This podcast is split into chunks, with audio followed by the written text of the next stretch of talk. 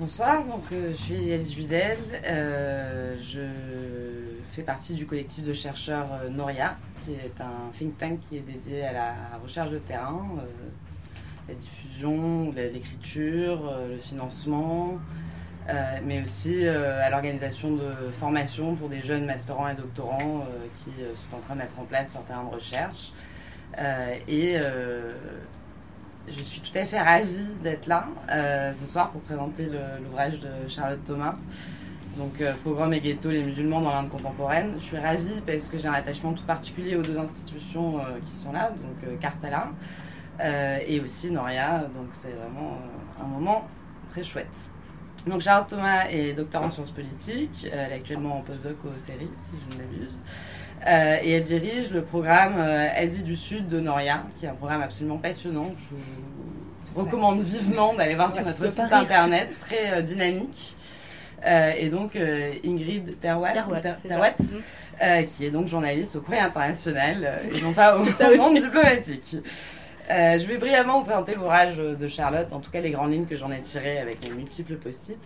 Euh, mais, et si je dis une bêtise, tu m'arrêteras. Euh, mais en fait, Charlotte, dans son livre, nous peint, elle nous raconte une histoire, une réalité de ce que c'est que la vie dans le ghetto musulman de Johapura, c'est ça qu'on prononce, Ahmedabad, dans l'état du Gujarat en Inde. Ça commence par un terme que j'aime énormément, qui est une archéologie de la domination. C'est-à-dire qu'elle nous expose euh, comment ce lieu, qui est un carrefour des religions, donc non seulement le Gujarat, mais Ahmedabad en particulier, qui est une ville à l'histoire partagée entre euh, l'hindouisme et l'islam, euh, et que même si les musulmans représentent la minorité la plus pauvre de, de, ce lieu, c'est une ville à la base qui est sans communauté, c'est ce que je comprends, mais vraiment partagée plutôt au niveau euh, social, donc par caste euh, et par statut social euh, initialement. On continue le fil de l'histoire au fur et à mesure des chapitres, ce qui nous amène à la deuxième moitié du XXe siècle. Et là, Charlotte tisse une espèce d'historicité des émeutes, de la construction de murs au fur et à mesure, des discriminations qui s'enchaînent. ce qui nous amène jusqu'aux années 90, c'est l'élection du, du, parti BJP, donc qui est un parti nationaliste hindou, au pouvoir au Gujarat et les émeutes nationales de 92, les émeutes anti-musulmans de 92 qui ont vraiment marqué les esprits euh, à ce moment-là. Et là, on commence à voir clairement se dessiner euh, la discrimination comme une politique publique, en fait, euh, au sein de, au sein de l'État, mais de la ville en particulier. Ce qui nous mène à ces accès de violence des années 90. Et d'abord, on voit, cette violence, on la voit des deux côtés. Donc il y a un chapitre qui est dédié à la violence du point de vue des personnes qui la font, des attaquants. Euh, et le, l'émeute qui est vraiment présentée comme un outil politique à ce moment-là, avec un laisser-faire, voire un faire euh, des institutions, avec le rôle de la police, le rôle des médias, euh, etc., qui sont expliqués de façon très, très claire. Puis on passe de l'autre côté de la violence, dont ceux qui la reçoivent, euh, avec ces expressions euh, dont Charlotte a le secret qui sont, je trouve, très fines, du, de la violence sur le corps musulman, et comment ce corps s'incarne, ces corps s'incarnent, et comment ils subissent la violence. Et aussi cette dimension d'une communauté de souffrance, qui est peut-être tu pourras nous en parler un peu plus euh, après. Dans la manière la plus tangible, elle nous explique aussi comment les secours face à cette violence et toute la, la société à l'intérieur qui subit cette violence se privatise au niveau des, de la manière dont on réagit. Donc le rôle de différents euh, acteurs dans la privatisation du secours et dans l'insécurisation, j'ai réussi à le prononcer, euh, grandissante au sein de la, de la, de la ou des communautés. Et là, on rentre vraiment dans Joapura, dans ce bidonville qui est devenu un ghetto. Et, et la Charlotte nous parle une géographie de la discrimination, avec les frontières, les murs qui se construisent, cette notion de confinement que ressentent les, habitants euh, du ghetto, qui est de plus en plus forte.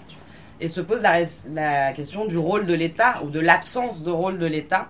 Et là, c'est un chapitre complètement fascinant sur la privatisation des services publics au sein du ghetto. Euh, comment cette précarisation et ce stigmate vraiment s'incarnent par ça l'économie propre au ghetto, euh, avec la présence de camps, ces camps qui, et ça c'est quelque chose qui m'a fasciné, qui sont de plus en plus dépendants des organisations islamiques, et donc quand même qui sont face à une forme de prosélytisme à l'intérieur du camp. les résistances au quotidien, comment est-ce qu'on peut ou pas se servir du droit pour se défendre face à ces discriminations. Et puis business as usual, l'ouverture de banques, de magasins, d'écoles au sein de ce ghetto qui a un lieu de non-droit, qui n'a pas de cadastre, qui n'a pas de plan de planification urbaine. Mais cependant, on voit que le, business as usual, il reprend les écoles, comme je disais. Et le livre finit sur une note assez euh, peu encourageante, on va dire, euh, qui pose la question de euh, est-ce que dans, dans, cette Inde de Narendra Modi, où le nationalisme hindou vraiment fait une distinction, est de plus en plus en train d'enlever une distinction entre la notion d'indianité et d'hindouité. Euh, donc être indien, est-ce que ça veut nécessairement dire être, euh, être hindou et, euh, et, cette manière de créer vraiment des citoyens de seconde zone, est-ce que ça est en train de se perpétrer au niveau national dans cette Inde du 21e siècle? Donc voilà, j'ai déjà trop parlé. Je vous laisse la parole, mesdames. J'espère que j'ai fait honneur à ton livre. Merci, oui. Merci beaucoup. Euh, alors moi aussi je suis très contente d'être là parce que j'ai suivi euh, la jeunesse de cet euh, ouvrage qui fut une... Comment? De cette personne. De cette personne, de cette... Non quand même pas, mais en tout cas de ce livre qui fut une thèse et qui avant fut un, travail de master. Et, et c'est à ce moment-là que tu as commencé à... Un peu avant en fait même, que j'ai rencontré Charlotte entre le série et Courrier International justement. Donc euh, c'est vraiment la boucle est bouclée euh, au moment où, euh, où justement les violences intercommunautaires, les violences en Inde se rappellent à nous avec des anniversaires assez tristes, notamment celui des attentats de Bombay il y a un an. Alors moi j'ai en, plus j'ai beaucoup travaillé sur les questions d'ethnicisation de la politique en Inde, mais de l'autre côté, du côté extrémisme hindou. Et donc ça me fait très plaisir, ça m'a fait très plaisir de, de, lire ta thèse avant, puis ton bouquin, et, et d'être là aujourd'hui. Il faut savoir que Johapura, on ne se rend pas forcément compte, mais c'est un, ghetto d'un demi-million de personnes. Donc c'est vraiment, on ne parle pas d'un micro-quartier ou d'un micro-phénomène, mais d'une une construction d'une ampleur quand même assez massive, comme souvent en Inde certes, mais quand même qui, euh, qui fait figure d'exemple, parfois cité comme laboratoire même, et qui en, réalité est un endroit, euh, un espace euh, important. alors,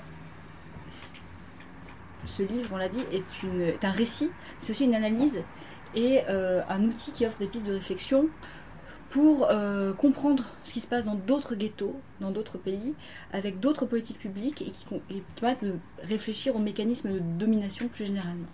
Et la première chose qui me frappe, moi, dans ce livre, c'est son titre. Euh, on n'en a pas parlé encore, mais Pogrom et ghetto, quand on écrit en français, quand on publie en France un ouvrage sur les violences, utiliser ces mots-là, ça n'a rien de neutre, ce sont des mots qui euh, charrient avec eux des connotations très fortes et très lourdes, politiquement, euh, affectivement aussi, et qui rattachent l'histoire des violences en Inde, là, à une histoire aussi européenne, mondiale en réalité, de l'antisémitisme notamment, euh, parce qu'il y a des... Et ça, me fait dire qu'on voit à travers ce travail qu'il laisse présager des parallélismes, des, convergences aussi, euh, et des parallélismes sur les dominations. Euh, alors, ce qui est frappant aussi avec Juhapura, en dehors de sa taille, c'est que Juhapura procède de ce que tu appelles une nouvelle mise en ordre du monde, avec d'un côté, à l'intérieur de Juhapura, les musulmans, et d'un autre côté, ou plutôt, plus exactement, de tout autre côté, de tous les autres côtés, tout autour, la majorité hindoue. Donc il y a, ce sentiment de d'encerclement, d'enfermement qui est propre à la notion de ghetto. Alors, je me tourne vers toi, je vais, faire semblant que vous voyez. Euh, euh, on, s'en est parlé au téléphone avant, on s'est dit qu'on n'allait pas être dans cette hypocrisie-là, donc je suis depuis toi, je me tourne vers toi. Et, euh, et je vais te poser la première question, qui est celle d'un paradoxe.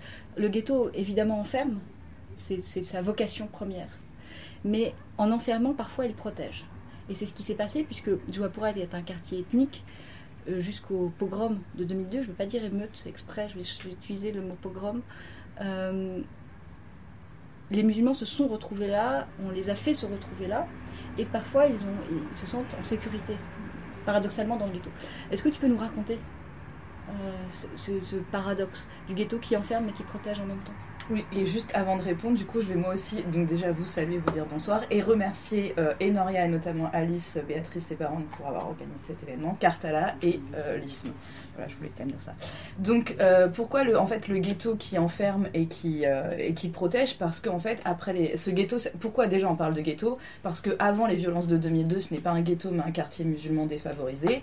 Il se transforme en ghetto à partir de 2002 puisque les classes supérieures, euh, dont, auxquelles Alice a fait référence euh, tout à l'heure, se regroupent en fait dans Joapura pour se protéger des violences et ils, re- ce qu'ils appellent un, en- enfin ce que je considère être un entre-soi ethnique qui est considéré comme protecteur, puisqu'en restant entre soi, on met euh, l'attaquant, entre guillemets, ou en tout cas, euh, les attaquants, euh, à distance. Et il protège à cet égard, puisque quand on est dans le ghetto, dans lequel je pense qu'on y reviendra, mais on développe soi-même ses propres institutions, c'est-à-dire les écoles, les services publics, on n'a plus besoin euh, de sortir en fait de ce ghetto pour aller chercher euh, euh, euh, ces services publics et, et ces biens. Et du coup s'exposer à des dangers potentiels. Parce que un des un des un des événements très forts de 2002 c'est que beaucoup de musulmans qui ont été victimes directes c'est-à-dire physiquement ou pas mais qui ont été victimes au sens large puisqu'ils ont vu ça se passer dans leur ville témoignent tous du fait de l'insécurité permanente de devoir sortir de chez soi pour acheter à manger pour euh, se rendre à l'école puisque les le- pendant les, toutes les violences les, les, les écoles n'ont pas été fermées. Aucun service public n'a été fermé ni les écoles. Ce qui a d'ailleurs posé des problèmes après pour les, élèves euh, musulmans. Donc c'est à cet égard en fait que le, le- ghetto euh, protège, il confine aussi puisque comme on l'a dit en fait Joapura est un quartier musulman mais entouré de quartiers hindous qui se sont créés notamment deux, euh, enfin un pardon après euh, les émeutes. Donc il confine, mais euh, paradoxalement il est aussi j'anticipe peut-être un peu, mais il est aussi une porte vers l'extérieur, puisque euh, dans le cadre des émeutes, ou tout, dans le cadre des programmes, pardon, où toutes les euh, relations économiques entre les hindous et les musulmans ont été coupées euh, à cause des violences, les musulmans les plus aisés se sont redéveloppés vers les pays du Golfe, enfin ont redéveloppé des liens économiques vers les pays du Golfe. Donc il y a toutes ces dimensions euh, de confinement et d'encerclement qui sont à prendre en compte. Et Voilà. Tu parles aussi de la culture du ghetto. Mhm. Et donc, comme ce confinement a forcément euh, engendré des stratégies de contournement, de remplacement des services publics et une culture spécifique, c'est greffé sur quelque chose. Qu'est-ce qu'est-ce qui en est né en fait? C'est quoi la culture du ghetto de Oui, Rapport alors déjà, bon, j'emploie le mot culture sans avoir euh, de vocation culturaliste, c'est-à-dire avec euh, des guillemets, et en disant bien que cette culture est rattachée à un lieu, elle se transmet, elle se, elle se véhicule pas par les musulmans, elle se véhicule par le ghetto. Et dans ce ghetto, en fait, ce que je considère être euh, comme culture, c'est-à-dire qu'il y a eu deux séquences. Entre 2002 et 2005, il y a d'abord une plus grande présence, enfin une plus grand, un plus grand activisme des acteurs euh, religieux, enfin des ONG islamiques, qui là en fait ont eux un discours plus euh, conservateur et euh, oui plus religieux, notamment à l'adresse des femmes. À partir de 2005, les castes supérieures que- auxquelles j'ai déjà fait référence, qui se sont installées dans le ghetto, eux commencent en fait à, bah, à, retrouver euh, un niveau économique euh, satisfaisant et puis à, à- laisser un petit peu derrière eux le traumatisme premier des violences. Donc à ce moment-là, ils commencent à développer le ghetto et surtout à mettre l'accent sur l'éducation. Et en fait, ce qui est très, il y a, deux aspects dans cette euh, culture du ghetto, c'est vraiment l'éducation comme porte de comme seul moyen en fait euh, d'empowerment pour emplo- employer un terme extrêmement français donc seul moyen d'empowerment pour en fait euh, pouvoir s'échapper à l'avenir de peut-être violences potentielles et c'est très important parce que euh, les, habitants de Joapura évoquent vraiment euh, euh, ce- cet accent porté sur l'éducation notamment des filles ce qui est un fait nouveau et également l'éducation supérieure c'est-à-dire pas uniquement aller jusqu'au premier enfin premier niveau c'est-à-dire le collège ou le lycée mais également essayer de former des, des musulmans pour passer les concours de la fonction publique par des cours du soir, enfin des choses comme ça. Donc c'est cette culture vraiment de compter sur soi, d'une part, donc pas de rejet des institutions à proprement parler, mais de faire comme si euh, les institutions n'étaient pas présentes pour nous. Et puis oui, de, de, d'accent porté sur l'éducation et, euh, comme je disais, enfin je répète parce que c'est important, sur les jeunes filles aussi. J'aimerais bien qu'on revienne après à la Sur question de- ouais, sur l'action du genre. Mais euh, avant ça, tu parles de communauté, tu parles de musulmans comme d'une catégorie.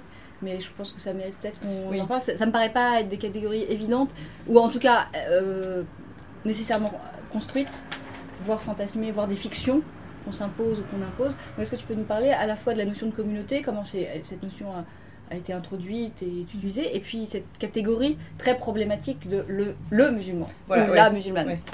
Euh, ce qui avait d'ailleurs fait l'objet de débats lors de la soutenance. Euh, donc, euh, pour, en fait, je, je considère- en Inde comme partout dans le monde, il n'y a pas de communauté musulmane si on considère qu'une communauté est un groupe uni par des intérêts communs et des pratiques communes. En revanche, il y a ce que je considère euh, à Joapura une communauté situationnelle, c'est-à-dire qu'elle est adossée au fait de vivre dans le ghetto. Et d'ailleurs, quand on part du ghetto, cette, euh, ces liens se distendent.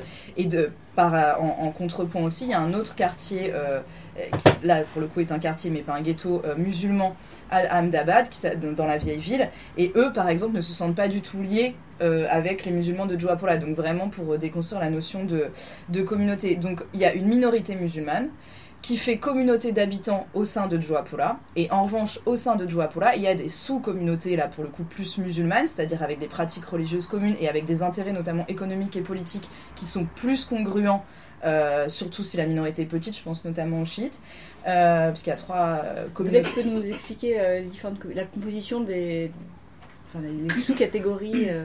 Alors grosso modo en fait euh, Joapura est principalement euh, sunnite à à peu près euh, 80 90 80 je dirais et il y a une autre donc le reste sont des chiites qui développent des- qui sont organisés en trois minorités qui d'ailleurs eux ont des, des- des intérêts antagonistes avec les sunnites, enfin bref. Et au sein des sunnites, en fait, on a, alors je sais pas si ça va vous parler, mais il y a beaucoup de Sayed, de Patel, enfin il y a des hautes castes, des castes intermédiaires et des ba- basses castes, parce que la minorité musulmane, euh, comme on l'a pas rappelé, euh, J'allais te relancer. comme on l'a des pas castes. rappelé, la minorité musulmane, comme la minorité chrétienne du reste en Inde, est organisée en castes. Donc avec des castes supérieures euh, censées être plutôt des descendants des, euh, des premiers arrivés mongols. Et puis euh, des euh, castes intermédiaires, voire des, basques, des hors-castes, qui sont eux plus des convertis en fait de l'hindouisme, qui se seraient convertis à l'islam pour échapper, sans succès, euh, à, la, à la hiérarchie euh, des castes propres à l'hindouisme. Et euh, j'ajoute sur cette notion de caste qu'elle est vraiment prégnante parce que bien que les musulmans que j'ai rencontrés, enfin certains, notamment, enfin je pense à quelqu'un qui s'appelle Azif qui me jurait qu'il n'y avait pas de caste chez eux, etc. Il n'y a pas de caste chez les musulmans. Je l'ai vu en acte puisque j'ai vu quelqu'un qui était d'une minorité, enfin d'une sous-caste musulmane se, être refusé de l'entrée du logement d'Azif pour des questions afférant plus à la pureté, ce qui est quelque chose qu'on retrouve plus dans les notions de caste hindou. Donc euh, voilà sur les, minorités et les castes. Et du coup, est-ce qu'il y a. alors, je- euh, moi, ce que j'ai compris, c'est que euh, la, plupart des gens qui sont. Enfin, les gens qui sont venus après 2002 euh, sont, ont été poussés vers Johapura euh, par une oppression d'un niveau extrêmement élevé. Mais évidemment, les oppressions, elles persistent.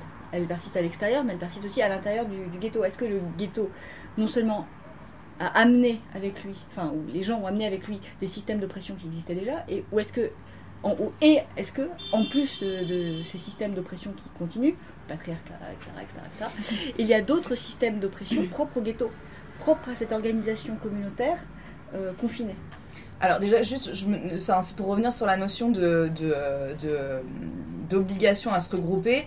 euh, c'est ce que je dis. En fait, je travaille beaucoup sur les perceptions, c'est-à-dire qu'il y a eu des, il y a une vraie contrainte, je veux dire objective au moment des violences où les gens se faisant tuer. euh, c'était une contrainte plutôt objective pour euh, se retrouver dans un ghetto. Après, il y a aussi cette contrainte, enfin la contrainte perçue. Moi, ce qui m'intéresse, c'est pas de savoir si c'est vrai ou pas, c'est comment les, ha- les habitants le perçoivent, puisque ce- cette, contrainte perçue produit un fait social, quoi qu'il arrive, qui est donc le regroupement.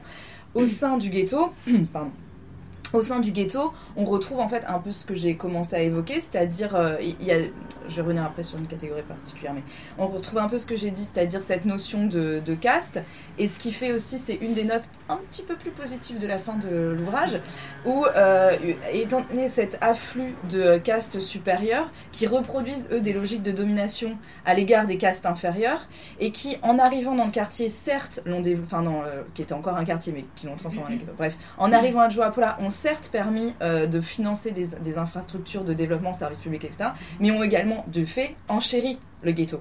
Donc il y a des, y a des, euh, y a des les, catégories les plus inférieures de la, de la minorité musulmane qui habitent à Joapola se retrouvent de plus en plus, alors dans des espaces déjà, comme je dis c'est confiné, mais sur les espaces vraiment les plus extérieurs du ghetto, et euh, d'autre part certains partent vers la campagne pour parce qu'ils ne peuvent plus se loger. Il y a également une autre forme de domination qui est importante parce que comme Alice faisait référence dans la présentation, il y a une catégorie de population qu'on n'a pas vraiment évoquée, c'est les victimes directes. Donc ça, ce sont des gens qui ont perdu leur logement, dont la famille a été assassinée pour la plupart, enfin des, des membres de leur famille, et qui se sont retrouvés eux uniquement pris en charge par des ONG islamiques pour se faire euh, réimplanter entre guillemets dans ce qu'on appelle des relief colonies, donc des, euh, logements qui ont été construits par les ONG islamiques, mais qui ont été donnés entre guillemets aux habitants à l'époque, sauf qu'en fait les habitants n'ont pas jamais reçu le titre de propriété de ces logements alors qu'ils se sont acquittés une somme euh, pour acquérir ces logements. Donc en fait, eux sont entre guillemets les plus opprimés, si on peut faire des hiérarchies euh, peu ragoûtantes, mais on peut faire des hiérarchies parce qu'en fait, ils se retrouvent vraiment en comment dire à la, à la dépendance des ONG islamiques puisqu'ils ne peuvent pas récupérer l'argent qu'ils ont investi dans la maison et ils ne peuvent pas en partir et ils ne peuvent pas, ils ne peuvent pas la vendre et ils ne peuvent pas non plus euh, porter réclamation auprès de la mairie parce qu'il y a un activisme juridique qui fonctionne ou pas, mais qui est aussi euh, mobilisé. Ils peuvent pas porter euh, réclamation auprès des, institutions pour avoir des services publics dans dans ces relief colonies parce qu'ils n'ont pas de titre de propriété, donc ils peuvent pas se prévaloir de ça. Et au sein de ces relief colonies, encore plus dominées, il y a les femmes qui ont pour beaucoup euh, pour beaucoup étaient euh, enfin, contraintes, contraintes, contraintes à, des, euh, à des mises sous tutelle patriarcale, voire certaines ont été contraintes à la prostitution par les ONG islamiques pour euh, oui. Pour avoir. Je dis oui parce que j'ai une réaction assez forte en face de moi. Mais tu racontes. Euh, il va falloir que tu, tu racontes. Oui, bah, que je raconte. Bah, C'est-à-dire qu'en fait, euh, au cœur des, des, des, violences, il y a quand même 2000 morts, mais 150 000 déplacés au cœur des violences. Donc tous ces gens se retrouvent dans des camps ad hoc créés par des, des individus musulmans, puisque l'État n'est absolument pas intervenu dans les opérations de secours. Donc ces 150 000 personnes, bon, il y en a partout dans le Gujarat, mais principalement à Ahmedabad, qui est l'épicentre des violences, puisque sur 2000 morts, il y en a à peu près 1000 à Ahmedabad donc se retrouvent dans des camps informels où euh, les maris euh, ont été euh, tués, les femmes ont pour certaines aussi, et pour beaucoup d'ailleurs également été violées, mais avec une pratique aussi particulière de viol où on essaye vraiment d'imprimer une domination, c'est-à-dire que les attaquants hindous ont eu recours à des symboles, notamment le sceptre d'Anuman, qui est un, un, symbole très hindou pour violer les femmes. Voilà. Euh, donc ils sont quand même dans des situations traumatiques assez intenses, euh, avec, euh, enfin, voilà, avec des gens qui vous racontent, enfin, tout ça s'est passé devant des familles parfois, donc avec les hommes qui se font brûler vifs, enfin bon, bref. Donc on est dans des situations de vulnérabilité assez intenses, et là on est vraiment au cœur des violences et de fait sans recours. Certaines de ces femmes ont été forcées, enfin oui, forcé, euh, à la prostitution en échange euh, d'accéder à un logement et de, pouvoir accéder à un logement. Et elles se retrouvent aussi en fait dans ces logements. Pour euh, la plupart, c'était des femmes qui avaient un, emploi, donc qui étaient pour la plupart qui elles sont interdites de travailler aujourd'hui, c'est celles qui travaillent dans les beauty enfin les, les salons d'esthétique en gros. Et ça, en fait, celles qui ont été réintégrées dans ces relief colonies par les ONG islamiques n'ont plus le droit d'exercer leur profession qui est considérée comme euh, non islamique. Et elles ont aussi une contrainte vestimentaire puisque euh, elles ont dû, euh, enfin les récits que j'ai recueillis, les femmes n'avaient plus le droit de porter leurs bijoux et étaient forcées à porter le voile qu'elles ne portaient pas forcément avant. Voilà. Pour, la partie domination et violence mais du coup, tu parlais des, là, tu parlais des, tu parlais des victimes, des femmes qui ont été violées en 2002, mm. mais les jeunes filles euh, maintenant, parce que ton livre se finit aussi sur une note un peu positive à propos des, euh, des, jeunes femmes, des jeunes filles aujourd'hui qui euh, trouvent des espaces de liberté au sein de Jurapura. Bah, c'est ça, c'est-à-dire qu'avec ce que j'expliquais tout à l'heure, tout au début, avec la remise en question du récit islamique qui était un petit peu dominant euh, et sa remise en cause à partir de 2005 et cet accent porté sur l'éducation, euh, de fait, alors ça crée des problèmes aussi, hein, puisque les, parents envoient leurs familles, euh, leurs enfants parfois à l'étranger aussi pour étudier. Bon, j'ai assisté à des scènes où du coup bah, les jeunes filles reviennent avec, en ayant vécu à Londres, donc on n'est plus vraiment sur les mêmes thématiques et, et ça donne lieu à des problèmes vraiment insolubles où les, où les, les, familles se déchirent, parce que les jeunes filles ne veulent pas accepter, par exemple, le mariage qu'on leur impose, etc. Mais oui, du coup, il y a une enfin, cette, enfin, cet euh, accent porté sur l'éducation permet de s'extraire de, euh, de ces, euh, d'une certaine forme de contrainte, enfin, de domination masculine. Après, elle reste quand même présente Et, euh, et je l'ai vu, je, je, je pense que j'ai vu une, petite, enfin, une, améliora, enfin, une amélioration. Euh, j'ai vu plus de jeunes filles, disons, euh, sur des scooters, euh, maquillées entre 2009 et 2016, parce que je termine mon terrain de thèse en 2014, mais j'y suis retournée jusqu'en janvier 2016 plus de jeunes filles voilà, maquillées, qui conduisent leur scooter toutes seules, ou qui montent à califourchon sur les scooters et pas à l'Amazon, en Amazon comme c'est normalement la, la, règle. Donc des petites pratiques en fait qui témoignent d'une forme d'émancipation plus importante euh, liée à cette euh, accent sur l'éducation et cette réaction en fait aux violences. Du coup, ça m'amène parfaitement à ma... C'était fait exprès. c'était sur les... Ce que je voulais te demander, c'était concernant la visibilité. Du coup, là, tu parles des, de ce que tu as vu, des jeunes filles qui sont en scooter, qui sont maquillées, etc. Que tu, et qui ils sont euh, pas en Amazon sur leur scooter, donc pas passagères, qui sont aussi conductrices. Euh, et donc, ça m'amène à, réfléchir à la notion de visibilité, euh, à la fois pour les femmes, mais aussi et aussi pour les musulmans et musulmanes. Euh, quels sont les enjeux de cette visibilité que donne le ghetto un peu malgré lui enfin, euh, à son corps défendant, presque. Le ghetto donne forcément une visibilité à la communauté en la marquant dans l'espace. En même temps, peut être un espace d'affranchissement ou de développement, en tout cas communautaire, avec euh, ces grosses ONG dont tu parlais, avec une affirmation de soi, donc une visibilité. Et politiquement, socialement, quels sont les problèmes que ça soulève ou les espoirs aussi que ça suscite? Ouais, enfin déjà, c'est-à-dire qu'il y a une ambivalence parce que les habitants sont euh, en même temps, euh, vont vous dire euh, Joapura is the label parce qu'ils sont en fait, euh, je vais revenir justement un peu plus tard, ils sont en même temps très fiers et certains sont aussi, se sentent, bah, enfin, ont, conscience, pardon, d'habiter dans un, quartier de relégation où les services publics n'arrivent pas et, de subir une discrimination à l'échelle de l'État fédéral, j'entends, euh, politique. Après, il y a euh, cette forme de visibilité, elle est aussi liée au fait qu'il y a un discours de fierté qui s'est développé très fort, parce que comme je l'ai, on l'a déjà évoqué, mais les hautes castes sont arrivés, donc euh, des, des, des, officiers de police supérieure, ou des, des pilotes d'avion, ou des, des entrepreneurs, enfin des gens riches qui sont en fait mis en, mis en exergue comme euh, en gros, on vous dit, euh, voyez, maintenant chez nous, il euh, y a plus que, des, on n'est pas que des pauvres, quoi. Il y a aussi des gens bien, etc. De, de la part des habitants. Je, je, je paraphrase leur discours. Donc il y a cet enjeu, en fait, et effectivement, il y a des papiers sur Juapura. Il y a des articles sur Juapura qui les mettent en visibilité. Et cette, cet enjeu de, enfin, et, et, au sens politique, je pense, -hmm. cet enjeu est et, pas. Comment dire ça C'est-à-dire que Joapula est plutôt regardé sur est-ce que ça va être répliqué ailleurs, est-ce que c'est une forme de, ségrégation vraiment très, parti, très forte qui est répliquée ailleurs en Inde ou pas. Et, mais pas, par exemple, il euh, n'y a pas d'enjeu politique sur les voix ou sur le vote musulman. C'est un quartier qui n'intéresse pas du tout les autorités à cet égard. Euh, en revanche, euh, dans ce quartier, enfin dans ce ghetto, vivent aussi des, euh, comme je l'ai dit, des membres de la communauté chiite notamment, mais aussi des entrepreneurs, enfin des, gens qui sont plus versés notamment dans les activités économiques, ce qui est quelque chose de très important pour Narendra Modi, donc euh, l'actuel premier ministre, mais qui était également pardon, le ministre en chef du Gujarat pendant ces pogroms, et qui lui en fait essaye de, de trouver au sein de la minorité des personnes relais pour euh, faire le relais d'un point de vue entrepreneurial et business avec les pays du Golfe, puisque tous les ans est organisé, euh, tous les deux ans ou tous les ans, je sais plus, tous les deux ans je crois, est organisé au Gujarat le Vibrant Gujarat Summit, donc un sommet euh, international économique et financier qui a notamment vocation à à développer les liens économiques avec les pays du Golfe, puisque c'est les voisins directs. Donc il y a cet enjeu aussi, où on, on essaye de, de, de, de montrer, enfin de, de, prendre des relais chez ces musulmans, ce qui crée aussi des... Euh, des, des, des, des, euh, scissions pardon, au sein de la, enfin des frictions pardon, au sein de, de la minorité. Je ne sais pas si j'ai répondu. Ouais, ouais. ouais.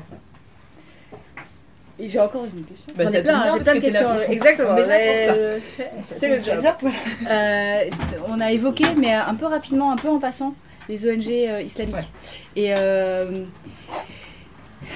c'est évident que là où il y a un vide laissé par l'État, là où l'État euh, va retirer les services publics à des citoyens parce que il va les considérer comme des citoyens de seconde zone, les mettre hors hors du droit, hors de l'État finalement, c'est évident que ce vide ne va pas rester vide et que des organisations déjà établies vont le remplir.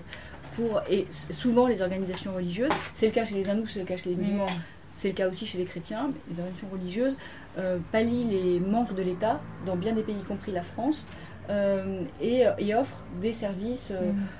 publics, enfin ce qui peut s'apparenter à des services publics, et, notamment, et investit notamment dans l'éducation.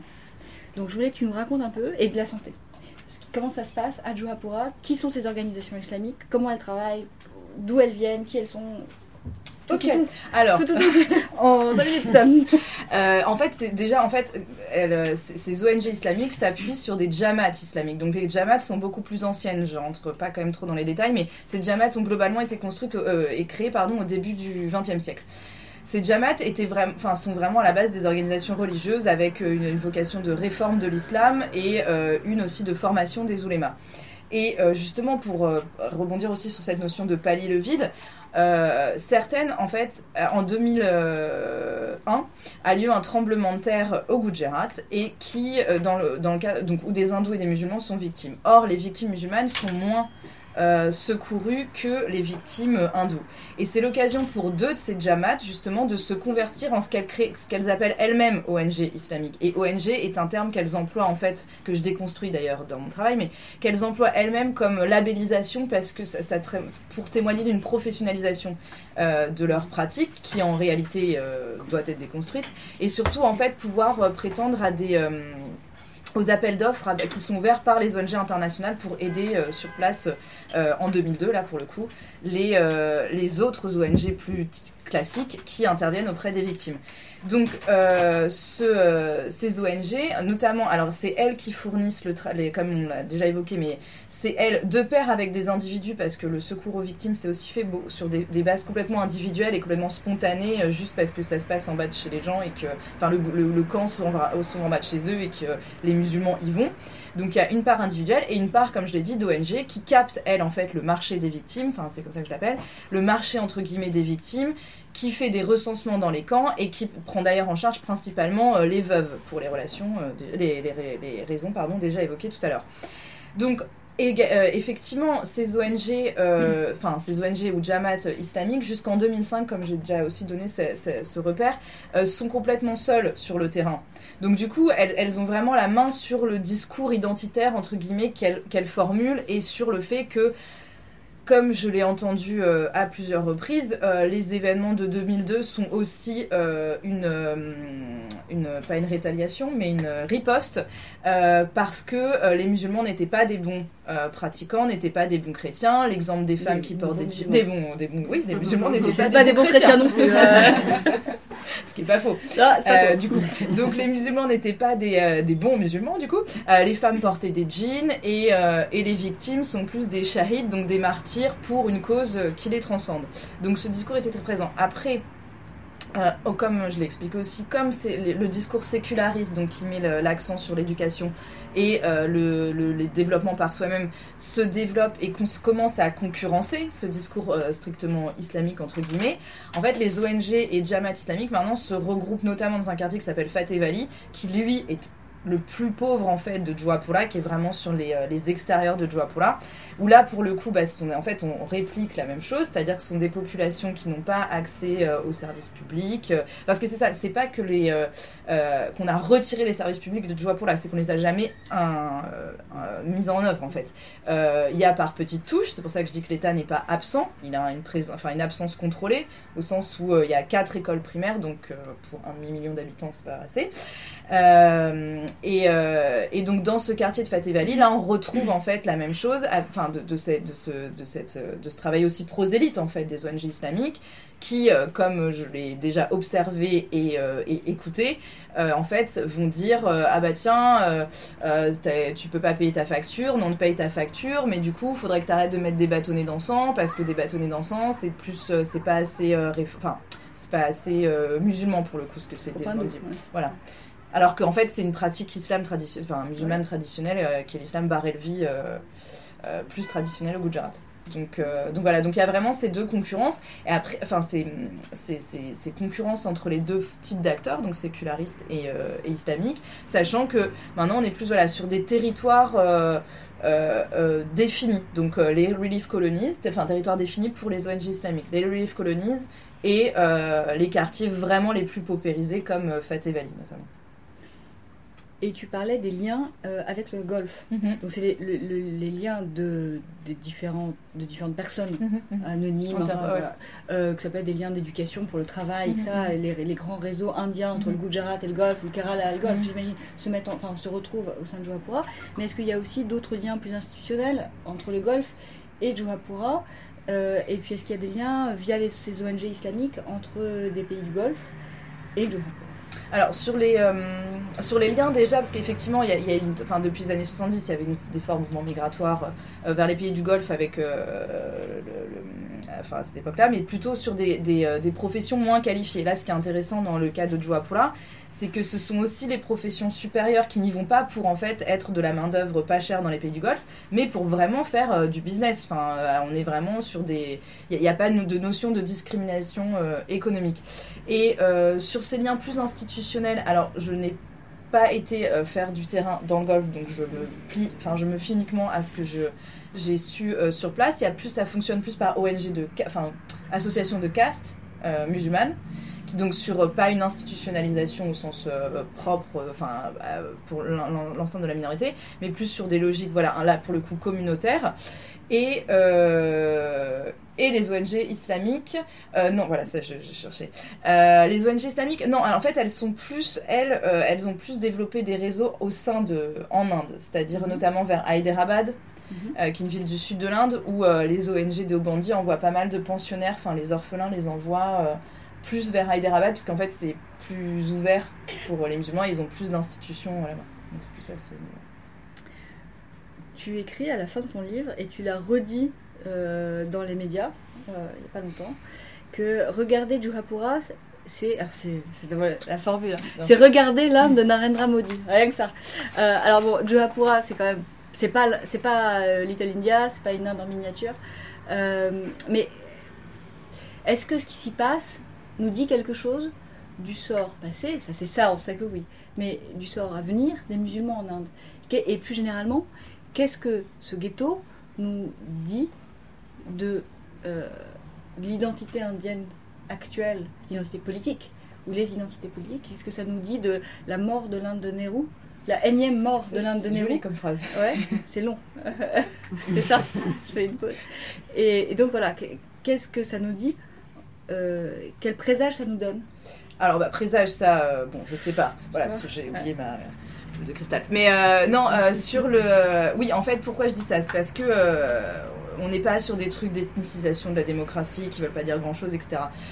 on est sur une notion. Le, principe du ghetto, c'est de, ce, n'est pas de, rejeter entièrement quelqu'un, c'est de les mettre à distance, mais de pouvoir de, mettre à distance socialement et spatialement un groupe donné pour des raisons euh, ethniques, mais de pouvoir garder l'exploitation économique entre guillemets de ce, de ce groupe, ce qui se vérifie comme je l'ai dit, les, euh, les, les, stratégies de cooptation euh, de certains membres de la minorité pour des activités business, etc. vers les pays du Golfe.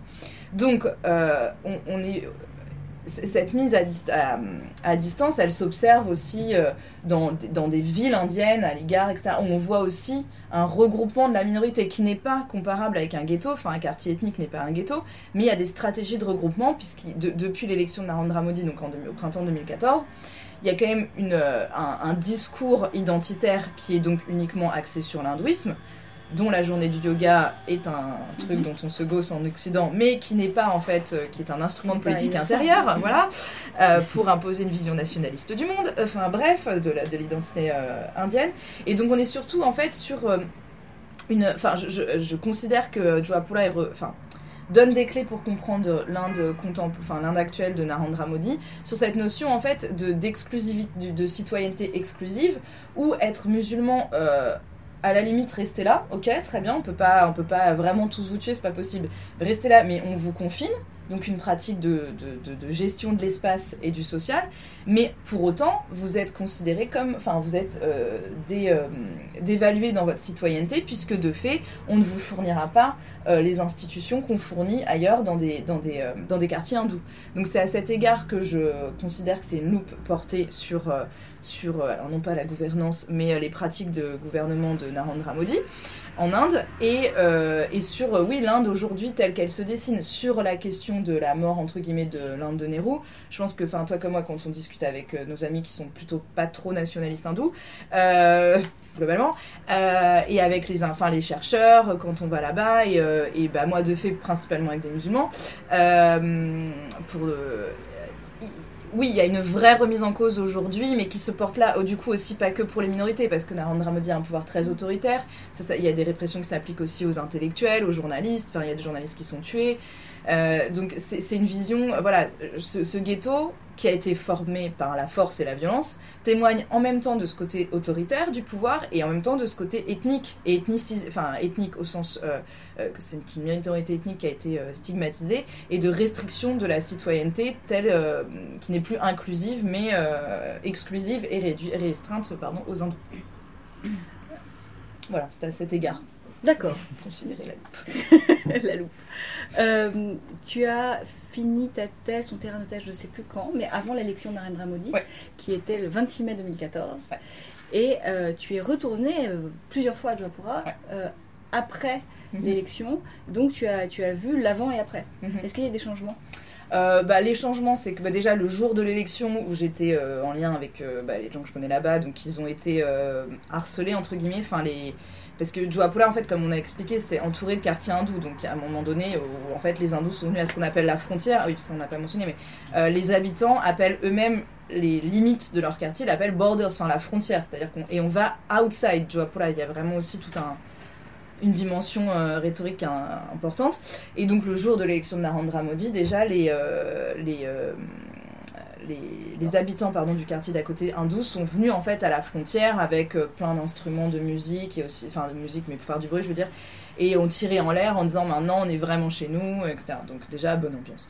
Euh, et puis euh, et puis les changements en fait, alors j'y suis retournée trois fois depuis, hein, mais en fait c'est- oui et non au sens où il y a une peur plus grande parce que maintenant, mais dans les discours, parce que maintenant c'est à l'échelle euh, euh, mondiale, Nationale. tout, nationale, mais en même temps, comme il y a ce discours de de toute façon, on doit se débrouiller par nous-mêmes, avec toujours une foi pour la Cour suprême, euh, euh, la Constitution qui est protectrice, enfin ça c'est très présent, euh, à la différence des Cachemiris par exemple, qui n'ont pas du tout ce discours, mais là les, les, les musulmans, euh, oui, voilà.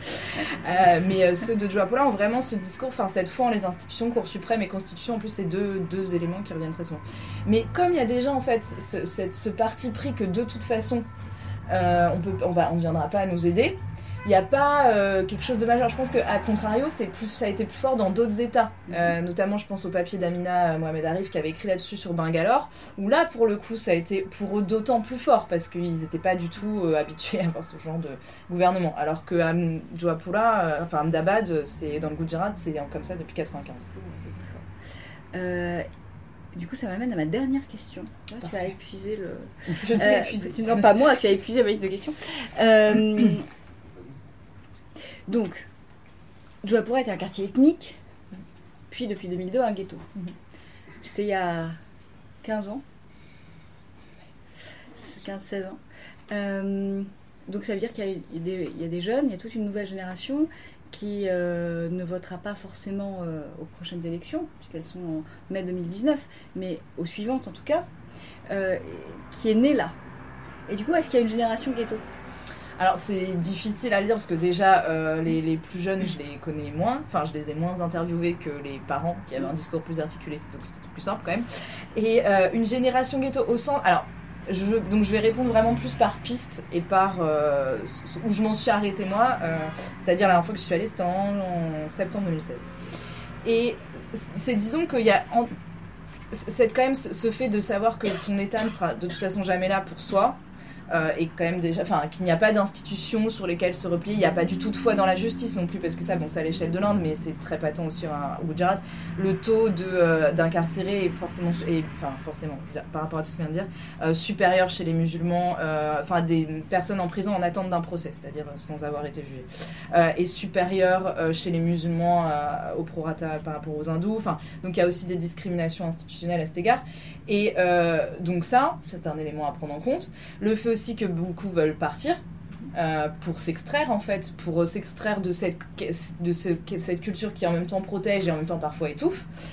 donc ce sont des éléments à prendre, euh, je pense, en compte. Il y a, je vais pas du tout rentrer dans la des- dans la- les, les questions de euh, radicalisation, religiosité, etc. Parce que euh, parce Tu remarques que j'avais aucune question voilà. là-dessus. Mais comme je, je préfère le dire. Ouais. Elles n'ont aucun lieu d'être et d'ailleurs euh, même s'il y a des rapports avec le golf, euh, ces apports, ce, ce contact et ce regard vers le golf ne signifie pas que on adopte le wahhabisme puisqu'ils sont déobandis donc ils ont ce qu'ils ont, ce qu'il faut chez eux.